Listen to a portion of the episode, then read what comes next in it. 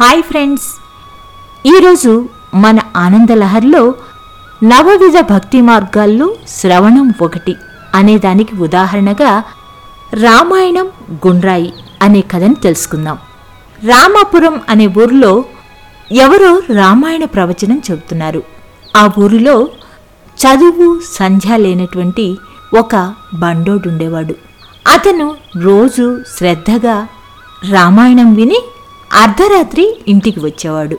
రామాయణం నీకేమర్థమైంది? అని అడిగింది అతని భార్య.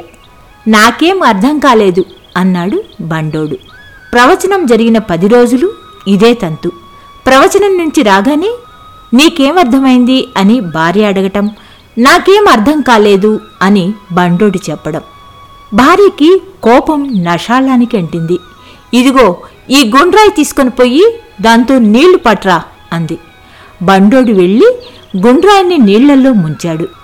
గుండ్రాయిలో నీళ్ళు నిలబడవు కదా? అలాగే తీసుకొచ్చాడు. భార్య మళ్ళీ తెమ్మంది. మళ్ళీ వెళ్ళాడు. అలాగే పదిసార్లు తిప్పింది. చూసావా ఈ గుండ్రాయితో నీళ్ళు తేలేకపోయావు? అలాగే పది రోజులు రామాయణం విన్నా నీకు ఏమీ అర్థం కాలేదు. నువ్వు ఆ గుండ్రాయితో సమానం అని ఈసడించుకుంది అతని భార్య. అప్పుడు బండోడన్నాడు ఒసై గుండ్రాయి నీళ్ళు తేలేకపోయిన మాట నిజమే కాని పదిసార్లు నీళ్ళలో మునగటం వల్ల దానికి ఉన్నటువంటి మట్టి అంతా పోయి అది శుభ్రపడింది కదా.